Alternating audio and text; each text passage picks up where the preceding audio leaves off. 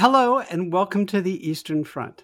My name is Giselle Donnelly, and I'm a senior fellow at the American Enterprise Institute. I am joined by Iulia Joja with the Middle East Institute, Georgetown and George Washington University, and Dalibor Rohac, also with the American Enterprise Institute. On our podcast, we talk about the many challenges to the European peace that have emerged along a line which runs from the Baltic to the Black Sea, the Eastern Front, and why these matter to the United States. Today, we're joined by my colleague and I hope good friend, Zack Cooper. Uh, Zack is a China as an a- and Asia expert. So, what we're going to talk uh, today about is the implications for the balance of power in Asia, for Americans America's posture in Asia, what lessons the Chinese and others are learning from the Ukraine war, and also more broadly from the Eastern Front. Uh, the Chinese have invested some money uh, over the last decade or so in outreach programs uh, to Eastern Europe. And it'd be interesting to know what Zack's uh, views are on whether those have been advanced or diminished by recent events. If you enjoy our episode, please consider subscribing, rating, and reviewing on Apple Podcasts, Spotify, or wherever you get your podcasts. Thanks and welcome. Zack, there has been no spate uh, of articles, uh, mostly, uh, you know, off the wall articles describing uh, the lessons the Chinese and the People's Liberation Army may or may not be learning uh, from uh, the Ukraine experience. You can find almost anything you want, uh pro or con, uh, up or down, if you read those articles. I'd be very interested in your take in what the view from Beijing is on the situation in Ukraine. Well, thanks, Giselle. It's great to great to be here uh, with Iulia and with Dalibor as well. And um, I, I think there are really two questions here. The first is what the lessons are that the Chinese should be learning, and then I think there's a question of what lessons they actually are learning. And to boil this down to the most simple three points I can, I would say I think they should be learning three lessons. The first of which is that um, invasions are really hard. Uh, and oh, by the way, the Russians had Ukraine surrounded on basically three sides and they still couldn't get the invasion done. And most of this was over land borders. You know, in a Taiwan contingency, the Chinese would have to be invading across 100 miles of water, right? And amphibious invasions are basically the hardest type of, of operation militarily. So, you know, lesson number one should be invasions are tough. And um, if you thought invading Ukraine was hard, well, wait till you see what invading Taiwan would be like. Lesson number two, I think, should be that uh, Vladimir Putin seems to have gotten some pretty terrible uh, advice from his military, or at least uh, he, he wasn't listening to whatever advice he was getting if they were giving him better advice. And again, I think this is a similar problem for Xi Jinping. You know, he's in an increasingly personalized dictatorship, probably not going to get the best information from the People's Liberation Army.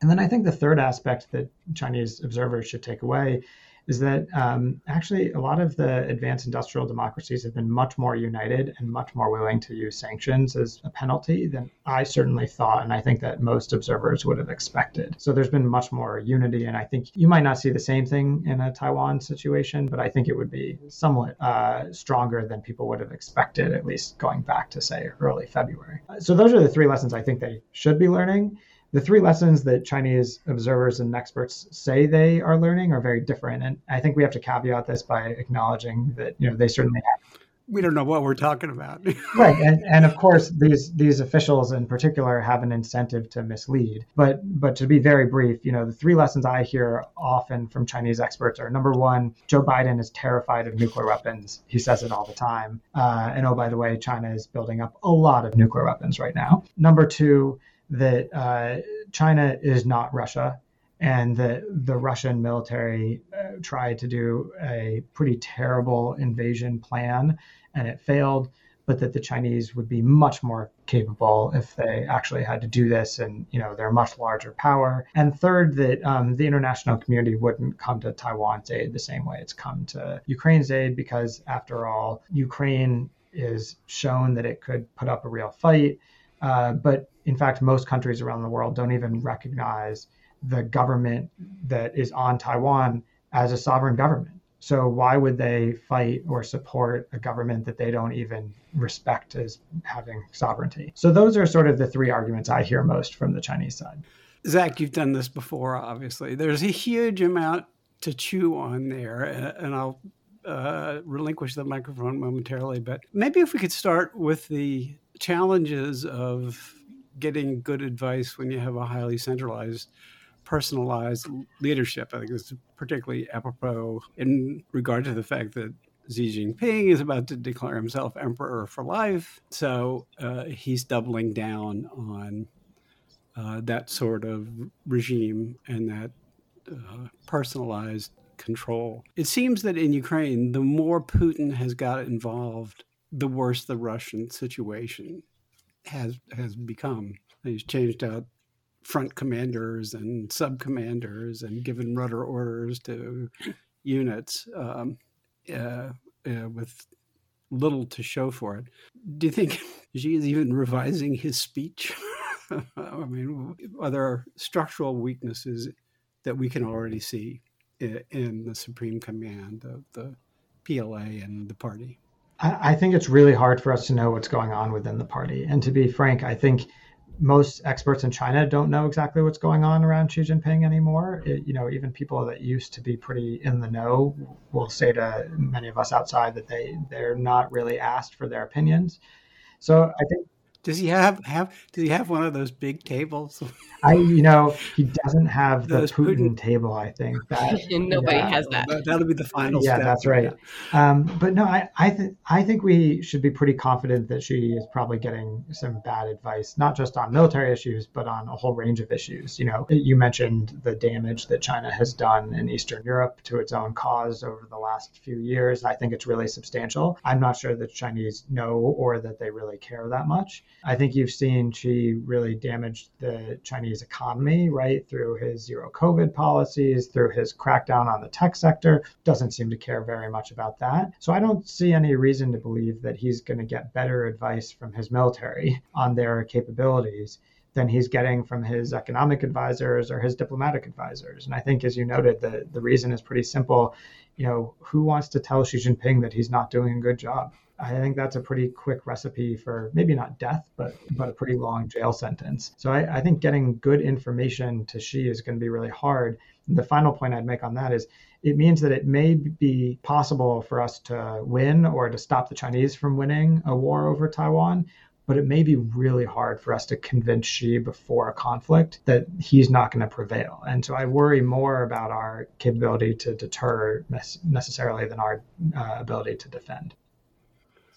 It's a lesson you have to learn for yourself. I wonder if we could just for a second set aside the issue of Taiwan and the lessons that the Chinese might have drawn from the current war, and, and if, if you could just tell us a little bit more about how you see um, the dynamic of the China Russia relationship evolving in the aftermath of, of Russia's invasion, which happened, you know, two weeks after they signed this treaty of friendship forever. We saw you know China I think navigating very carefully this environment of Western sanctions, trying to avoid to avoid running afoul of, of these sanctions. Clearly, uh, a complete Russian debacle in, in, in Ukraine cannot be in, in, in China's interest, and one wonders if if the Chinese will try to pull some strings as as as, as Ukrainians continue to gain ground on the on on on, on the battlefield. So so any observations from what we've seen already and and you know where things might go would be highly appreciated. I'm interested in your views on this too. I I got this one wrong. So I I have thought for quite some time that it wasn't in China's interest to really line up fully with Russia and that China wouldn't do this because after all, you know, if you really think about if you had to choose between Europe or Russia, why would you choose Russia?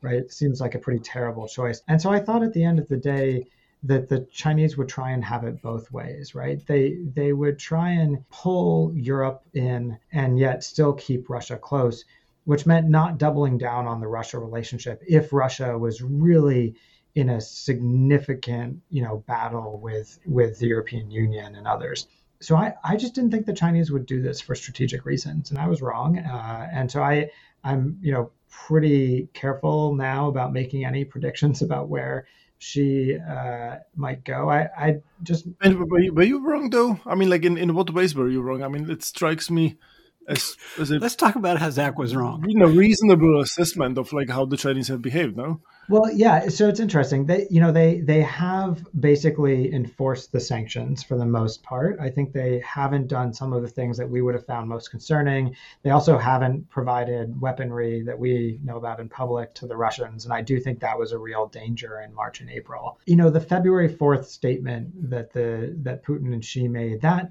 that went far beyond what I expected, and I I think the blowback has been pretty pretty serious for the Chinese. You know, they've essentially lost the comprehensive agreement on investment that they had spent years negotiating with Europe. The the 14 well the what used to be the 17 plus 1 grouping is now down to 14 plus 1 and it seems like it's going to go to 0 plus 1 dropping like the stock Yeah, market. right. um, but I I think the Chinese you're right that they they don't want to bet fully on Putin but but one comment that some Chinese experts have made to me, and they've said officials have said something similar, is that at the end of the day, if they line up with the U.S., what are they going to get for it? Right? They're just going to end up with Russia being isolated, and then the U.S. and Europe will turn on China. And so they'll say there's no reason for us to do that. So we'll we'll keep you know going uh, and working with the Russians to the extent that they can. And I, you know I think that seems to be what what Xi and Putin have done. And and my guess is that you know Xi and Putin I think have met 40 times um, in person. I, I just think they probably have a close enough relationship, the two of them, that it's going to be very hard to peel Putin and Xi away from each other until one of them leaves power before we leave this topic, I'm sorry, Iulia, please indulge me. Um, can is it possible to make a case that there there are some uh, upsides to Russia's being defined as a not a front rank power in this regard? It, it you know that was always sort of the case, or has been the case in the Russia China relationship for for some time, but now it's you know to some degree, and who knows, you know, sort of what the the subjects would be uh, but there's clearly a lead dog and a following dog here, or a lesser dog, alpha dog. like get alpha about things these days. Um, is that the end? Is especially if you thought the world was sort of segregating itself into economic blocks anyway. So that's the best case I can make. Tell me I'm crazy. No, no, I, I, think you're right. You know, to the extent that the Chinese need cheap natural resources, well, now they've now they've got sort of a wholly owned subsidiary, right? That doesn't have a lot of other options. So, you know, I think from a Chinese point of view, that's that's not the end of the world. Um, and I also think they'll make the argument that you know the the West, as as we sometimes say, even though I hate the term, may be more consolidated, but the global South wants nothing to do with this Russia they just West want to stay dynamic. Out. They yeah. want to stay out. They, you know, they, they don't like the repercussions and the sanctions. And so I think what you see is the Chinese saying, look, you know, this may be consolidating the West, but we're going to shift our focus to the global south and convince a lot of these countries that actually, you know, the US and Europe supporting Ukraine isn't in their interest in the long term. And that, um, you know, I, I, think to some extent, actually, that's been a line that's been actually fairly effective in Africa and Latin America and elsewhere. So, my conclusion here, oversimplified, is that so far what we're seeing in the, the the Chinese involvement in this war is they're just abstaining with pluses and minuses. For now, they're abstaining. Now, um, before again we move on to a different topic, um, I want to ask you um, about the future in the context of nuclear. Funnily enough, um, a lot of people have told me, including some of my students, were asking this. Well, in the in the nuclear scenarios of Russia with a tactical bomb in Ukraine, um, mm, the US could do one or the other thing, but in the end, how would China react? I think China would be um, a game changer because they couldn't really, the argument goes, accept something like that um, that is, you know, not directly in their interest. So then, building on to two points that you made, um, one that uh, that Biden is terrified of nuclear war, and then the other one that on that on the other hand China is on a strategic and military level really investing into nuclear research and amplifying their stockpiles and whatever they're doing. How does that fit into such a scenario? How do you think Russia would react if we were to look at such a scenario and say the the Russians are um, how would China react? And the Russians would tell them privately, you know, I'm really thinking about this.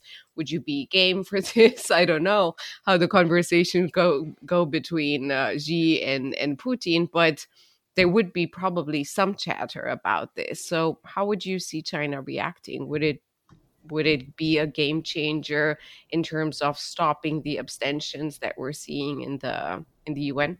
It's such a fascinating question, and I'm going to try not to go on too long about this. But I spent all of last week at a at a discussion about exactly this topic, and we actually did a couple day simulation by a government agency on what China and Russia might do in these nuclear use cases. I think I'm not sure. Um, I've heard some Russians suggest that they think actually China wouldn't, of course, be supportive of a Russian nuclear use, but that the opposition wouldn't be that severe.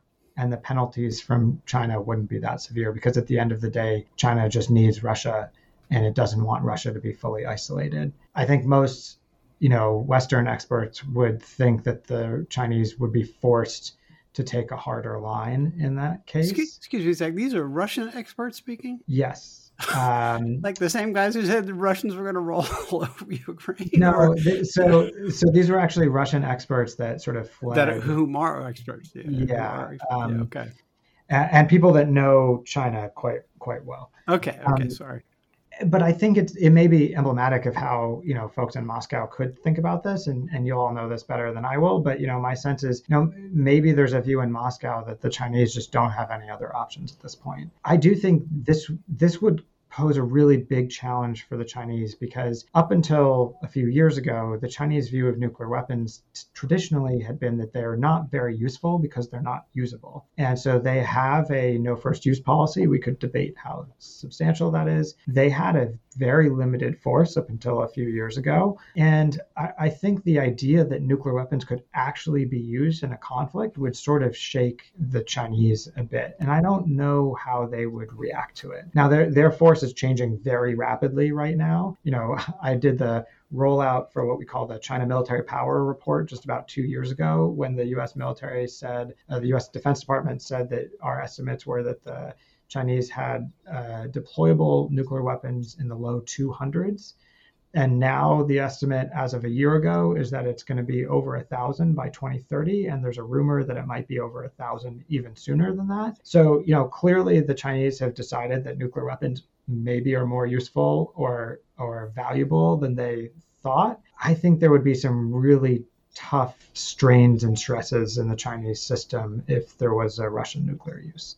And then building onto that and sort of slightly pivoting, if we are to think about um, the China, how China is looking at this conflict in the long term, as they, you know, pride themselves of, of thinking strategically ahead, unlike Russia.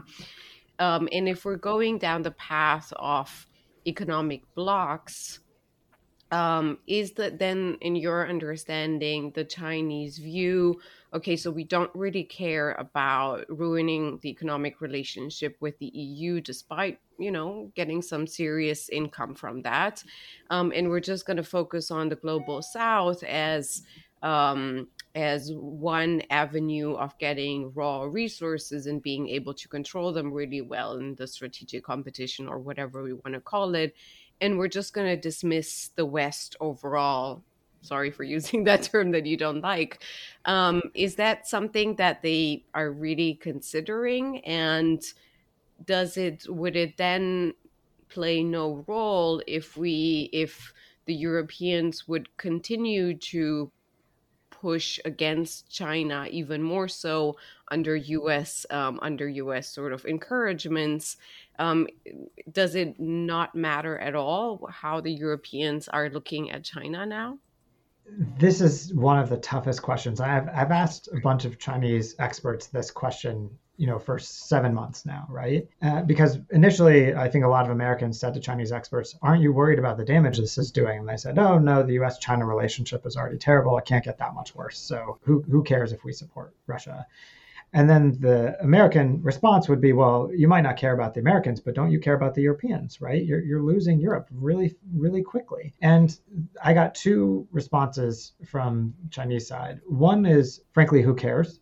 And, and look, I, that's not my view. That's that's the you know Chinese export argument. Like at the end of the day, you know, I think to some degree the Chinese think you know they're two big superpowers, and it's the U.S. and China, and Europe doesn't qualify.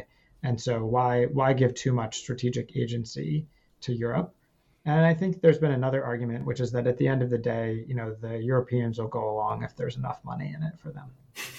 Now, my sense is that that may have been a misreading on both parts. You know, I, I think Europe is important, and I, I think you're seeing like in the UK and Germany and France some pretty rapid reassessments of their relationships and the degree to which they want to be interconnected with Chinese businesses that you know are engaged in questionable practices and might be involved with the Chinese military. But whether the Chinese are watching that carefully and whether they care, I, I don't know. I think that's a really, really hard question.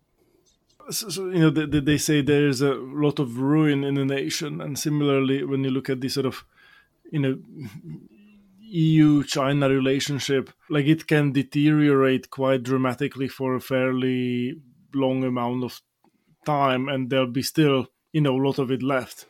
So you had, you know, a company like BMW announcing that is moving its production of, you know, the Mini Cooper electromobile to to China from from from from from, from the UK. I mean, you have companies that, in spite of everything, continue to sort of double down on that on that economic relationship with China and to uh, so so I don't think you know in spite of like your your, your point about this change of dynamics in the EU is is, is is well taken but I don't see Europeans being anywhere close you know to the to the degree to which you know Americans are grappling with with this sort of question of mm, economic interdependencies and, and, and, and so on and so forth. Like, you know, people were concerned about the EU's energy dependence on Russia for a long time without that you know and it wasn't translated into policy action until until after after this year's invasion. Uh, so so um, so maybe the chinese are you know perfectly rational just just sort of brushing brushing this brushing this away in a in a slightly sort of not, not a terribly concerned fashion yeah, and, and maybe that means that, you know, we're the ones misreading the situation and that, you know, you do have substantial unity among the advanced industrial democracies when it comes to Ukraine, but that actually it would fall apart pretty quickly if we asked some of those democracies to do really difficult things related to China. And I that wouldn't shock me.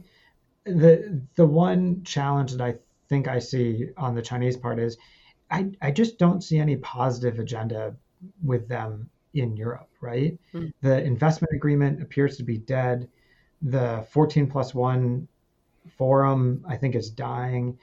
You know, are, are they going to have these bilateral meetings with the Germans and the French and the Brits and the Italians? Are, are those going to be really productive for them? I, I don't know.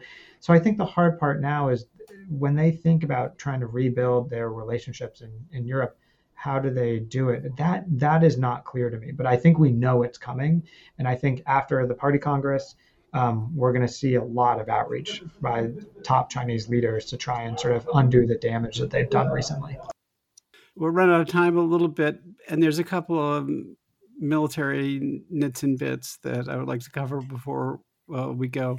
Um, and they kind of arise out of our the conversation we just had on uh, nuclear issues.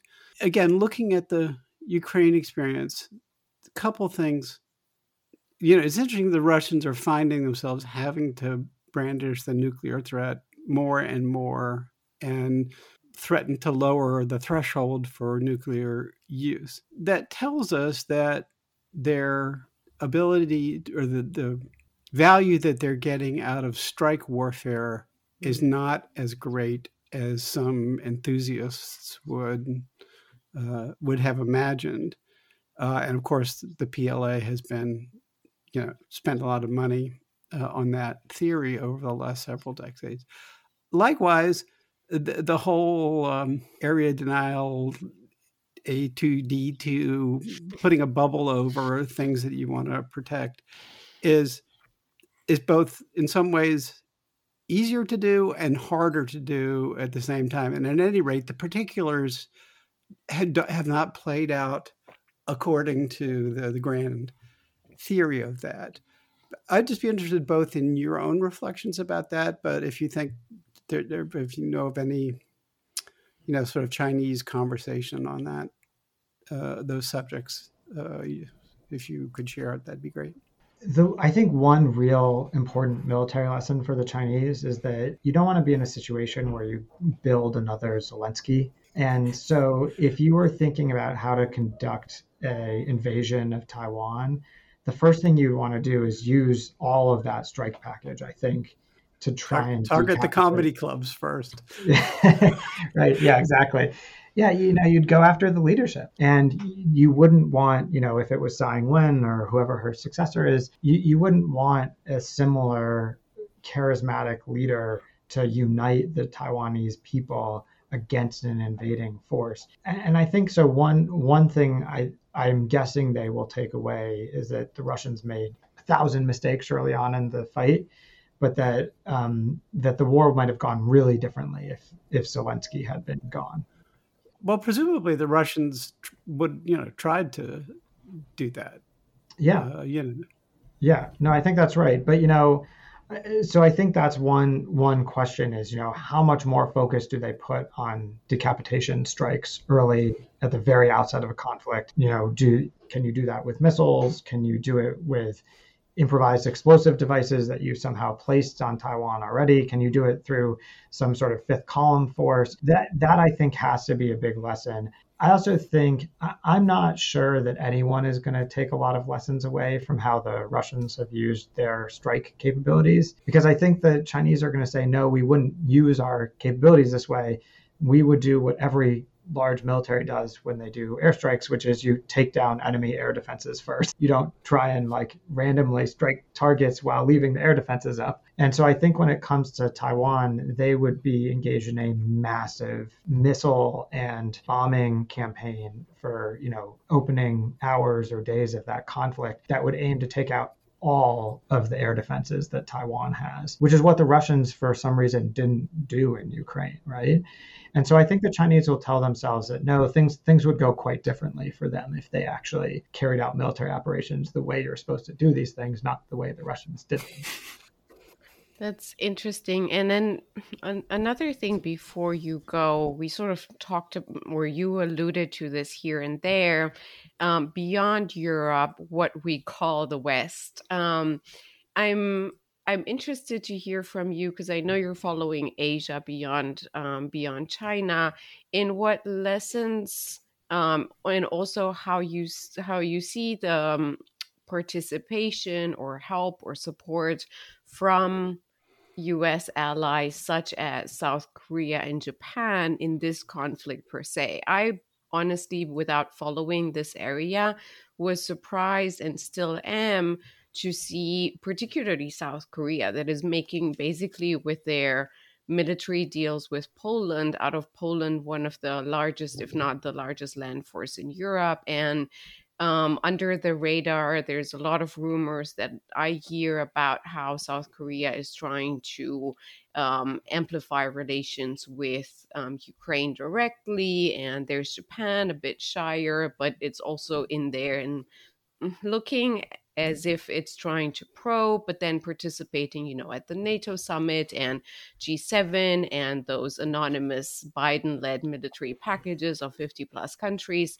And, and so I'm wondering, you're following them, what you see they are learning from this, and whether this is just wishful thinking or maybe a strategy of theirs in the same logic if as if we're helping the united states now maybe the united states will help us when push comes comes to shove in the region. I, I think that last piece is just so critical. Yeah you know the the way a lot of US allies and partners think about engaging out of area, right, is that if they help the US somewhere else, that the US will help them at home. And I think the challenge when it comes to China is that this is both, you know, in their home region for a lot of Asian allies, and a lot of them are really vulnerable to China economically, militarily. So my guess is that if there was a substantial contingency over Taiwan and the US was involved, that Japan would have to be involved because U.S. bases in Japan would be attacked. You know, the second U.S. bases in Guam are attacked. So I think Japan is probably going to have to think very seriously and, and is about how to be involved in this kind of fight. And I think they're they're certainly learning a lot from um, how Europe has helped Ukraine. I think for Korea, for the Philippines, for Thailand, even maybe for Australia, the case is much more mixed and there's a lot of risk if you're Korea, for example.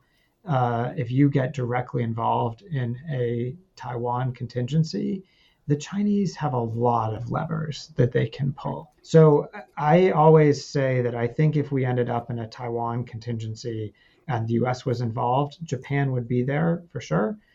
Australia might be there depending on the circumstances. And I'm not 100% sure about anybody else in the region, including US allies like the Philippines or Korea. I think it would be very dependent on the circumstances and very dependent on exactly what kind of actions the Chinese took, both against Taiwan, but also against those US allies and partners. I'm sorry to report that we seem to have lost Giselle along the way. She just she got so angry at me for that last comment. Gosh. That's probably what what happened. So I'm I'm happy to take us out. Zack Cooper, thank you so much for for for joining us. This was this was really really helpful, and and I hope our listeners will have enjoyed it at least as much as we did. From Dalibor Rohac and Iulia Joja and Giselle Donnelly.